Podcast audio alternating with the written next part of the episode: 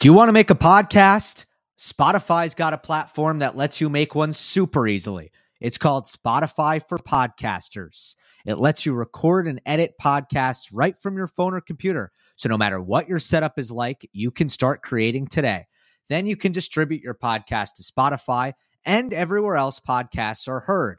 Video podcasts are also available on Spotify. You know, I love that. And I promise you, the other platforms don't offer that. With Spotify for podcasters, you can also earn money in a variety of ways, including ads and podcast subscriptions. And best of all, it's totally free with no catch. I've been using Spotify for podcasters from the very start. I highly recommend you give it a try. Just don't post on Monday. Download the Spotify for Podcasters app or go to www.spotify.com slash podcasters to get started.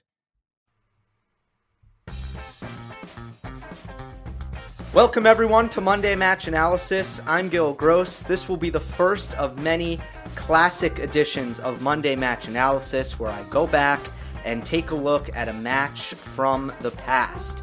I'm really excited to get this started. This is uh, the solution to the fact that there will be no live tennis for the foreseeable future. Hope everyone is safe and healthy. Uh, this gives me uh, and everyone else, you know, an opportunity to go back and look at some of the matches that are the most interesting, the most impactful. Normally, I'm kind of at the mercy of whatever happens. And if it's a junky, uninteresting match, well, guess what? Nothing we can do about it. But now we have total control and we can basically handpick matches that will be the most fun to go back and analyze. So, uh, some other housekeeping things is I'm not going to stick to every Monday. There's no reason to keep it to every Monday. I'm just going to do these whenever I can, as often as I can. I've already tweeted. Uh, it was actually last week, so you'll have to go. You'll have to go back a bit. But I already tweeted on my uh, account at Gil Gross for suggestions on old matches that I should cover. I will also do a community post at some point asking for your suggestions of old matches that I should cover. The only two rules, and one of them I'm breaking for this one, but the only two rules is it's got to be before 2015 and it has to be available on YouTube in full. So we start with the 1980 Wimbledon final a match that was suggested to me on Twitter by Keith Copeland, um, and a match that a lot of people remember for a lot of reasons. It was even documented in the form of a film in 2017 called Borg versus McEnroe, and I watched the film in preparation for this match. I'll get to that, and I'll I'll talk about the film in, in a moment. But uh, the reason why I guess that this was so hyped up is because essentially you had Borg, who had won the last four Wimbledons. He was going for a fifth straight. No one had ever done that before. He was 25 years old. Um, meanwhile, McEnroe was a young up and comer looking for his, his first Grand Slam title. Everyone knew that he would be a future world number one, a future Grand Slam champ. The question is, when slash would he dethrone the king Bjorn Borg, who was winning French Opens at an insane rate, and as I said, the last four Wimbledons.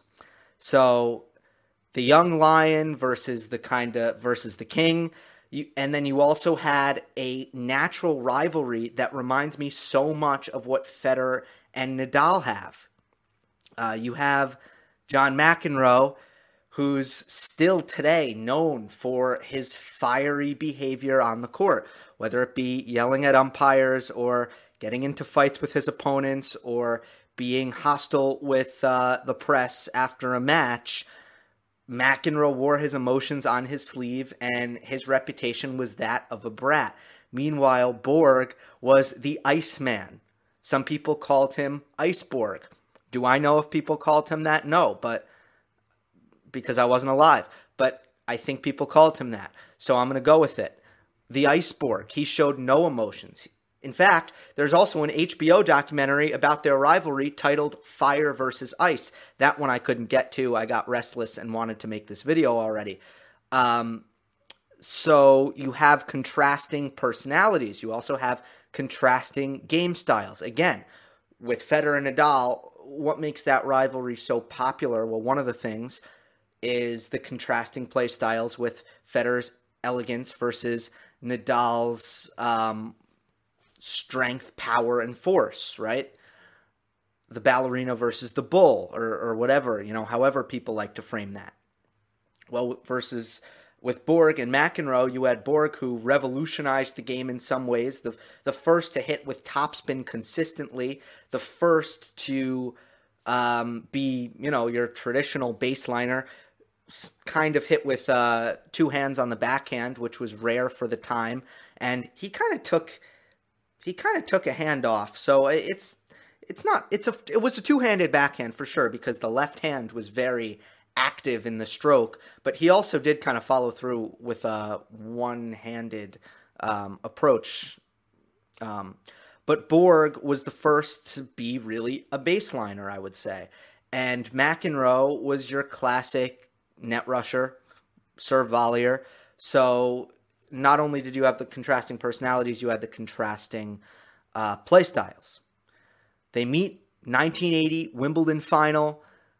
Um, and it's the biggest match these two have played. It's going to kind of define their rivalry, and it turned into a very epic five setter. As I said, uh, the full match is not available on YouTube. This is the only time I'll make an exception to the rule because I'm going to watch the full match for, for every single one that I do besides this one. In this case, I, I made an exception because I want to go back to 1980 normally I'm not going to want to do that because I'm at a disadvantage in a couple areas. I do not understand the landscape of tennis at that time because I didn't live through it. Don't understand the tactics as well. I am not as equipped as others to actually break down why so and so won, so and so match. But I want to use the modern game as a framework to look at this match and I'll specifically look at the epic fourth set tiebreak, a very, very famous tiebreak, as a way to analyze the old way that tennis was played. As a way to analyze that, compare it, use the modern game as a framework, and to talk about why the game has changed. That's what I want to focus on here. I'm not going to focus on why. Should I spoil? Yeah, I, I'm not going to focus on why Borg won this match in five sets normally going moving forward again this is different moving forward i'm going to pretend it's a regular monday match analysis on the monday after whatever match happened for this one i'm not to i'm not to treat it like that i want to look at why the game uh, has changed and why it's not played like this anymore all right let's uh get into that. Then I'll look at the film and then we'll go through this fourth set tiebreak. That'll be the finale. So, first of all, I acknowledge that Borg was a baseliner. That's what he was known to do, that was his playstyle. However, when he was playing on grass, when he played at Wimbledon, he was he was a serve volleyer and I charted some stats in this fourth set tiebreak. There were 34 total points. 31 of them were serve and volleys. Borg serve and volleyed on every single first serve. The only three points that were not serve and volley points were off of Borg second serves when sometimes he stayed back. Even even so, the longest rally was three shots it's pretty incredible when you think about it. Borg retired at 26 years old. He only played the Australian Open once, lost in the third round. So he was pretty much just didn't play the Australian Open. Uh, he made the U.S. Open final a bunch of times, but curiously did not win it. I'm actually curious as to why. It's interesting. But by the time he was 26, he had won um, six French Opens, five Wimbledons, eleven Grand Slam titles.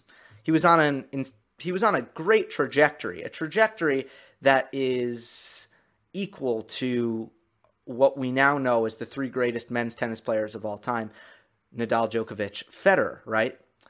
Um, so Borg not only was on pace with the big three that we know today, but was playing a completely different style dependent on the surface, which was incre- which is incredibly impressive to me.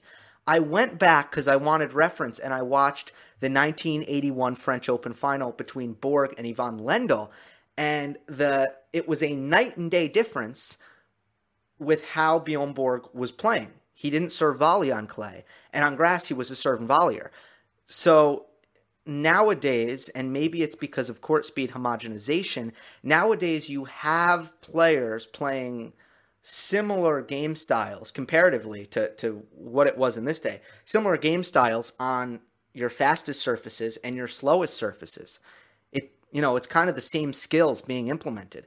But it's almost like Borg was a Grand Slam champion as two different players, as grass court Borg and clay court Borg, Grass court Borg was a serve and volleyer, and clay court Borg was a was a baseliner. That's incredible to me. So that's a tangent on Bjorn Borg's greatness, which I don't think should be underlooked. Longevity counts, and longevity will always kind of hurt his his standing within this conversation. You know, when when Pete Sampras passed Borg in in Grand Slam titles, a lot of people kind of I think put Pete Sampras up there at at number one. Anyway, so that's kind of what we had. So I just want to qualify that because Borg was a baseliner, but here he was not a baseliner. He was not. So the question is why were players what happened to what happened to the serve and volley? Why did it die? Why is it gone? And even in baseline play, why are players less apt to rush the net as soon as they possibly can? Well, I think the answer to that question is in that fourth bullet point. If you see serve return stats, there were eight unreturned serves. I just wanted to account for those. But when the return was above net level or at net level, because I needed to make a tiebreaker, I any any ball that was kind of close, I said was above net level. The server was nine and five. Nine points won, five points lost. When the return either bounced, so that's those three baseline rallies, or a half volley at the net, or when the volley was below net level, the advantage flipped to the returner. The returner was eight and four. So here's my opinion watching old tennis, studying old tennis, and understanding the modern game. I think height was the single biggest factor in the ability and so the effectiveness and the necessity of net rushing in old school tennis. Because I, I, think there's two frameworks to look at, and I'll go back to this. Effectiveness, right? So how um, how effective is coming to the net, and then necessity, which is in order to create offense, how necessary is it that I go to the net? And effectiveness and necessity will affect frequency. How often am I going to the net? So, if you look at effectiveness only, and I want to focus on effectiveness right now, the effectiveness completely depended on height.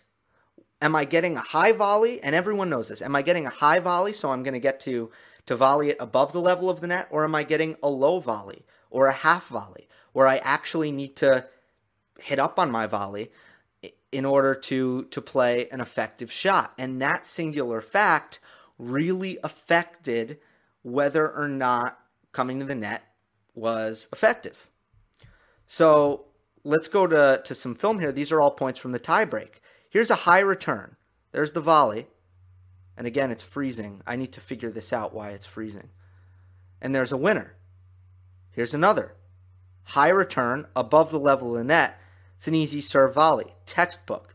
But look what happens when the return is low. There's a half volley, you got to pop it up, and it's an ineffective drop volley. Later in the in the in the show, I'm to go back and we're to go through almost every point in this tiebreak. Or I'll skip a bunch of the points. But anyway, we're to go through this fourth set tiebreak, this epic, famous tiebreak. And just pay attention to this. How does the height of the return affect um, affect serve volleying and how effective it is.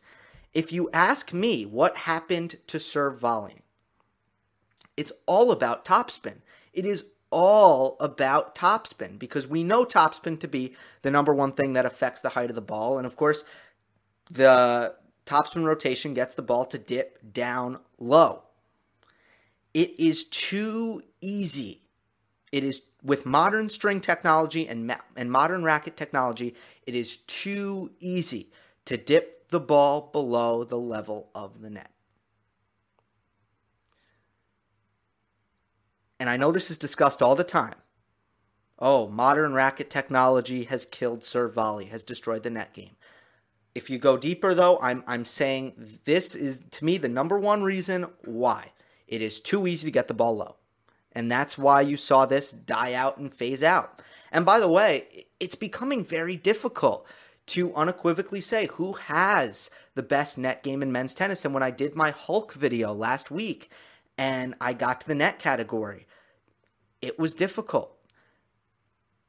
There are a lot of players with good, solid volleys when they use them, but there aren't a lot of players who rely on coming to the net as their primary mode of winning points. And if I have to think back, who are the last serving volleyers? Maybe Michael Llodra. I know Taylor Dent lasted a while. And then you have some mega servers such as an Ivo Karlovic who can still do it from time to time. But for the most part, no one does it every point anymore. It's completely extinct. And this is why. Check this out. I'm showing another video. This is from Indian Wells. Federer serve volleys. Thiem is Thiem is literally on the back fence. And look at what topspin gives Thiem the ability to do.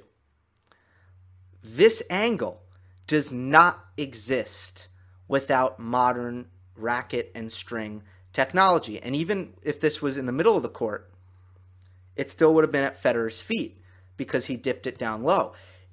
Again, it is too easy in the modern game to drop back and to take a cut at, at a return and to get enough topspin on the ball where it's dipping below the level of the net. And when the ball dips below the level of the net, it is suddenly very difficult to consistently win points on the next volley and to not get past and to not make an error. So I think that's the common denominator. Now, there's also there's also a width factor with what angles you can create, especially on your cross court angle.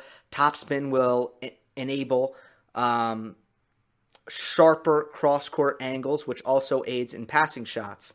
And I read something I, I haven't looked for myself, but I read something about how uh, Arthur Ashe and Rod Laver used topspin only as a tool for passing shots and that Borg was the first to consistently use topspin. I don't know if that's true, but again, if it is, it comes back to this conversation where topspin is really a great foil to the net game.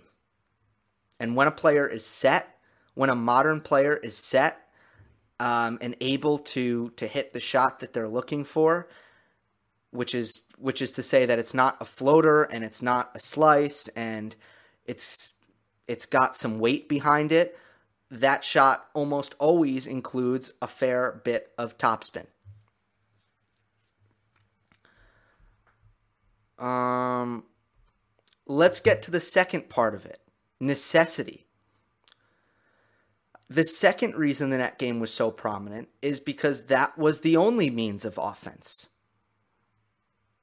that there wasn't really another option for an effective means of offense. And even when I went back and watched Lendl and Borg on clay, yes, they were staying back. Yes, there were long baseline rallies, but still, at the end of the day, if you wanted to finish the point, hitting winners from the baseline was not a realistic and repeatable way to create offense.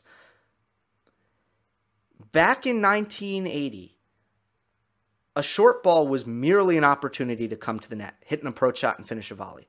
That's what a short and weak ball was. It was simply an opportunity to come in. It was not an opportunity to create offense from the baseline like it is today. Now, if a ball's weak, well, now I can be aggressive with a ground stroke and possibly hit a winner and finish the point from the baseline. Just wasn't really an option here. It wasn't an effective option. Sometimes you saw winners from the baseline, but it was really, really rare. So a short ball automatically meant, okay, I got a short ball, now I can come in. The calculus is completely different now.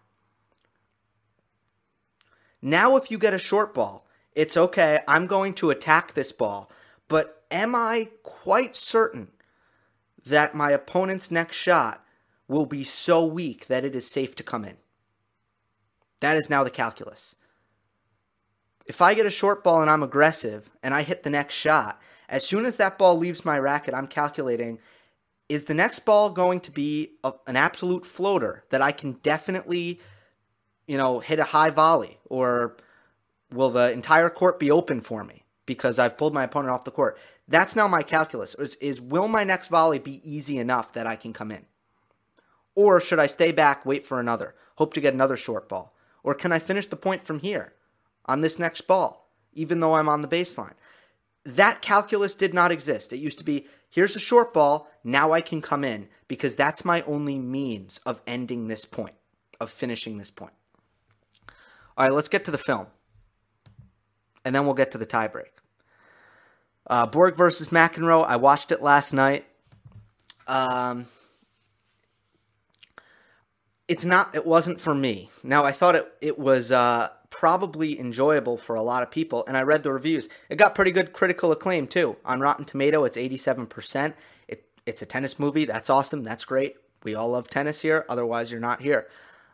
Um, but I found myself always wondering what has been dramatized and what is true. And I think that's just a personal thing. I prefer documentary. I prefer nonfiction, and that is just my natural intuition, especially when it comes to tennis. I, I was constantly wondering is this dramatization or is this reality? And that impeded my ability to enjoy the film. Now, putting on my objective review goggles here. So I'm taking my enjoyment completely out of it uh, it did a really good job of developing Borg's character.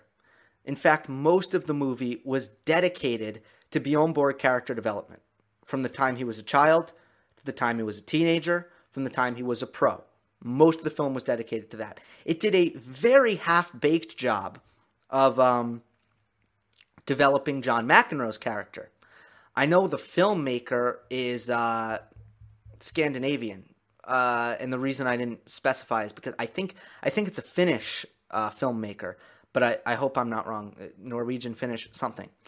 Um, so perhaps it's not a coincidence that the film did a much better job and honestly just dedicated more time to developing Borg's character. But it did a good job of that. Then the the last third of the film was actually the match. And the it, it didn't grab me. It didn't grab me. I kind of wish that real footage was used, honestly. It's kind of what I wish. Anyway, I think I'm I'm very partial to I love I'm a I'm a big sports documentary guy. Um, in fact, I'm using this time of uh, self quarantining and staying home really to delve through ESPN's 30 for 30 catalog and try to watch as many as I can. So I'm a big sports doc guy, and this was a little bit out of my comfort zone, and it kind of bothered my enjoyment that I was constantly wondering what was true and what wasn't.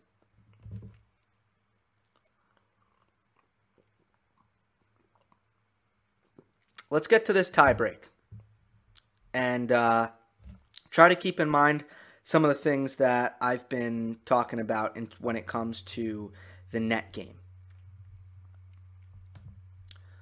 We pick up our action at 5 all.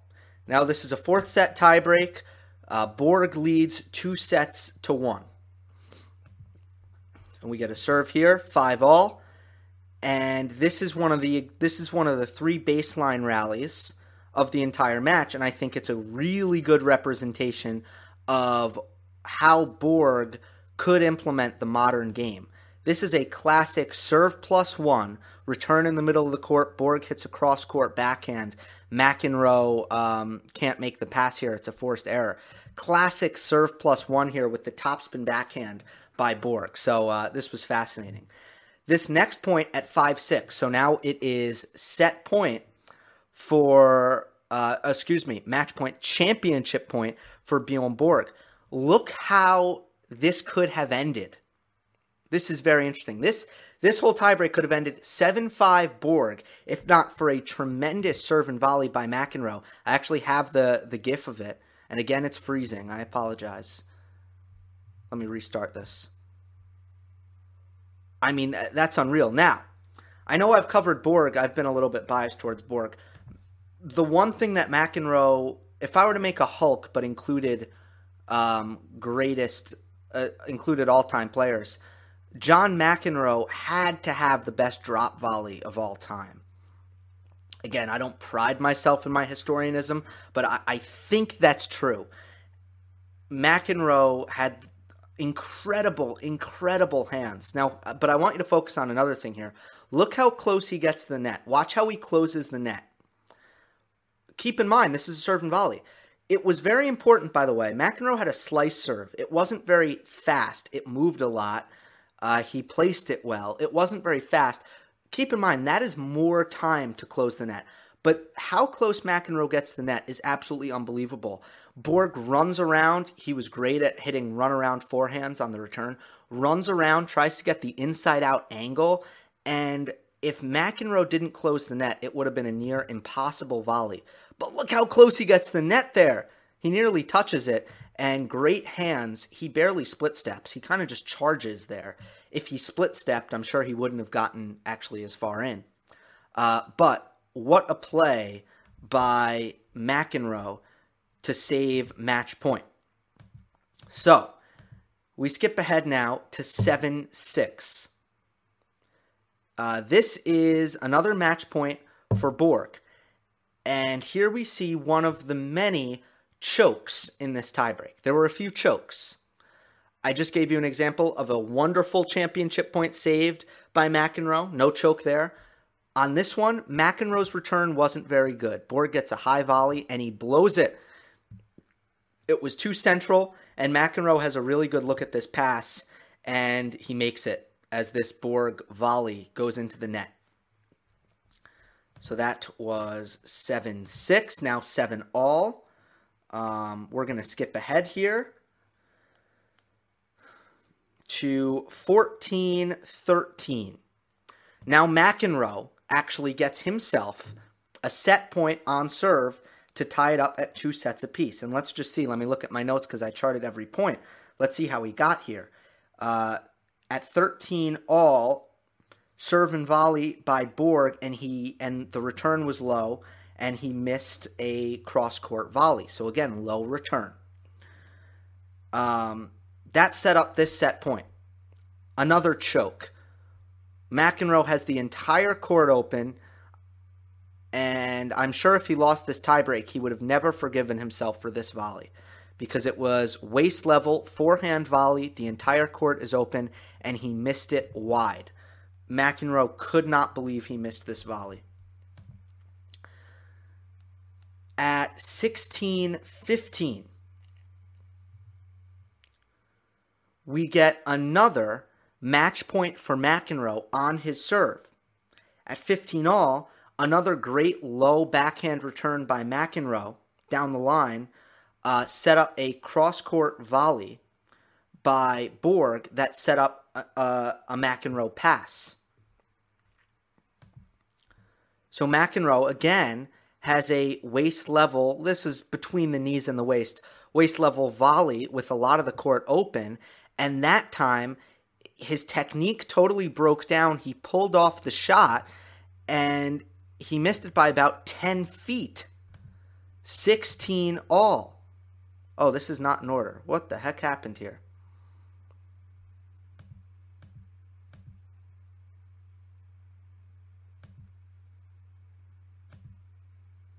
Apologies. I thought this was in a completely different order. Um, or I thought I thought I had had finished putting this in order. So let's do this again and go to some of the points that we missed. So here's six all. Another really good backhand pass by Borg. And this is similar to the match point that Borg won won it in the fifth set. It's kind of low, but his backhand pass, again, he put topspin on his backhand, so his passing shots were good even when the ball was low. This might be a difficult pass for a lot of players in this era. 8-7, here's a here's a, a match point for McEnroe where I think this might have been his first, excuse me, set point for McEnroe. This might have been his first set point, and he missed the spot on the serve. Look at this, right in Borg's wheelhouse at 8 7. And then this was kind of famous because McEnroe ended up lying face first on the uh, on the grass here, but this was just not a good serve. Reminiscent though of I think what would happen a lot in uh, in in modern day if players tried to play serve and volley. Here's eight all. McEnroe with the high volley here, easy put away. Again, height of the return makes a huge difference. Let's look at 8 9. Borg trying to save a set point.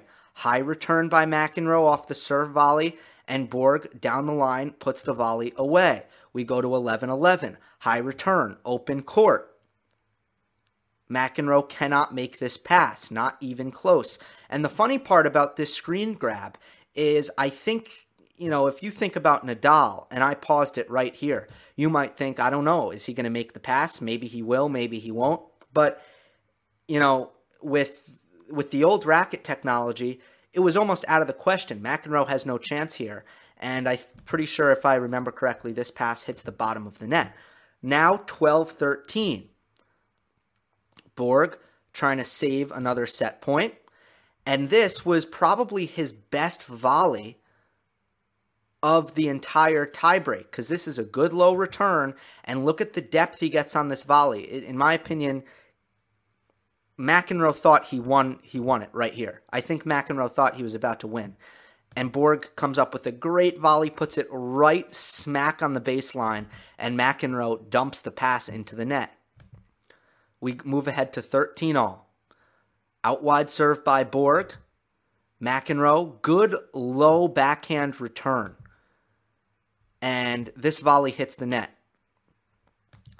We skip ahead. Let's see what happened on the next point.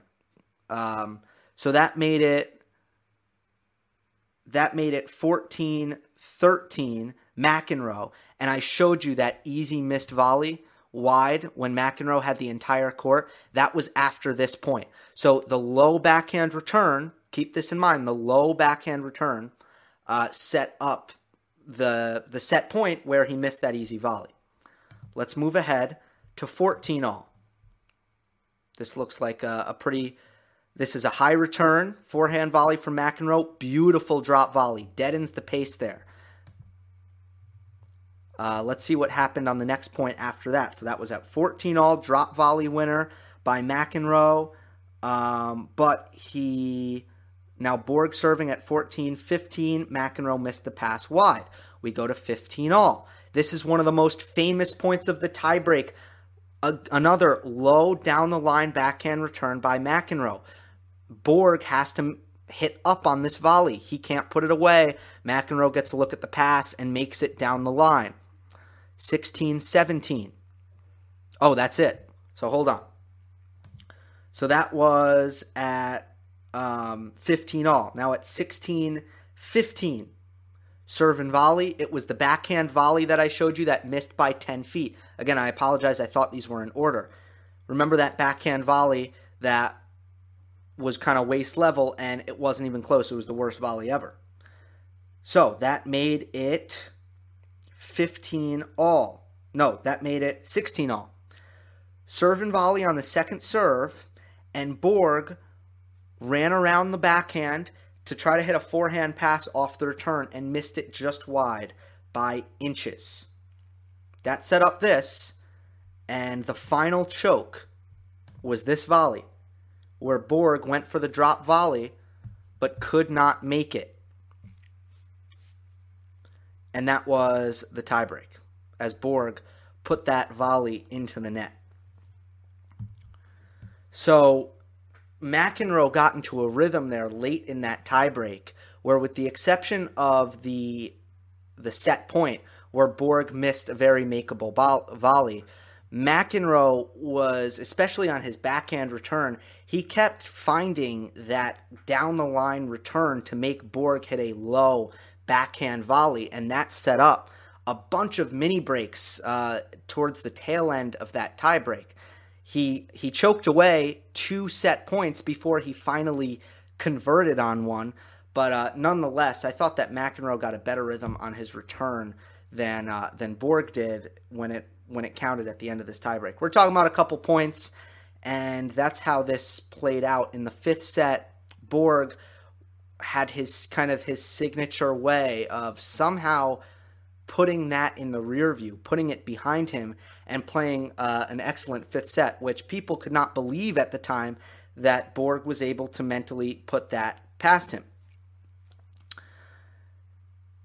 Borg would Borg and McEnroe would play again in the 1981 Wimbledon final, and McEnroe would get the best of him.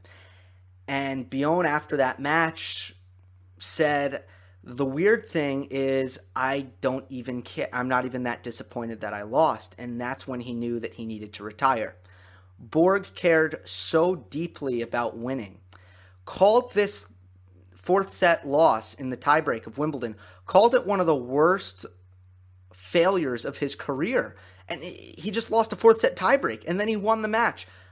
Borg was so ultra competitive, really reminds me of Nadal in a lot of ways, to be honest with you, with the superstitions and uh, just just the intense, intense caring. Um, but I would argue it went too far, and I think Nadal, for Nadal, it does not go too far where Nadal has good perspective and it didn't it doesn't really drain on the rest of his life.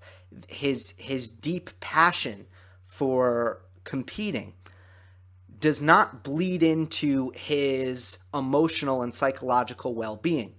With Bjorn Borg, certainly the filmmakers depicted it this way, and I think just the fact that Borg had to retire early just goes to show that Borg was so ultra competitive that was that it was affecting his mental health in ways that he could not go on and he could not continue.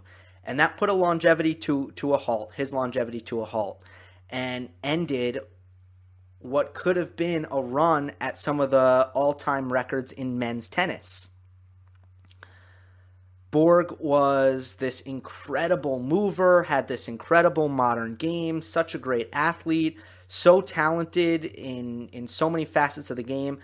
Known for his baseline play, but had a really big serve and had underrated volleys. Uh, but psychologically, there was just a double edged sword where his competitiveness was was a blessing and a curse in the way that it made him meticulous about his preparation and his uh, hard work, but it also was psychologically unsustainable. So there you have it. I think a lot was loaded into this um, about why the net game has it hasn't died. I, I hate that it hasn't died. Serve and volley on every point that's died, and why the frequency of the net game has taken a drastic dip, and the effectiveness of net rushing has taken a dip. And when I use the term net rushing, I really use that as a way to say that I don't think every time you come to the net you're net rushing, or I don't know. I, maybe I'm maybe I'm getting crazy here, but net rushing as a tactic of kind of okay, there's a short ball, let me just chip and charge and try to make my opponent hit a pass. If you dare players in the modern game to pass you, they will pass you. And that wasn't always the case. So that's why I think the complexion of the game has changed. Again, this was a 34 point tiebreak, and there were 31, 31 of those points were played at after uh, serve and volley. So the game has completely changed. All right, we will continue this. Um, looking forward to continuing this series. Hope you enjoyed. Don't forget to subscribe. I'll see you next time.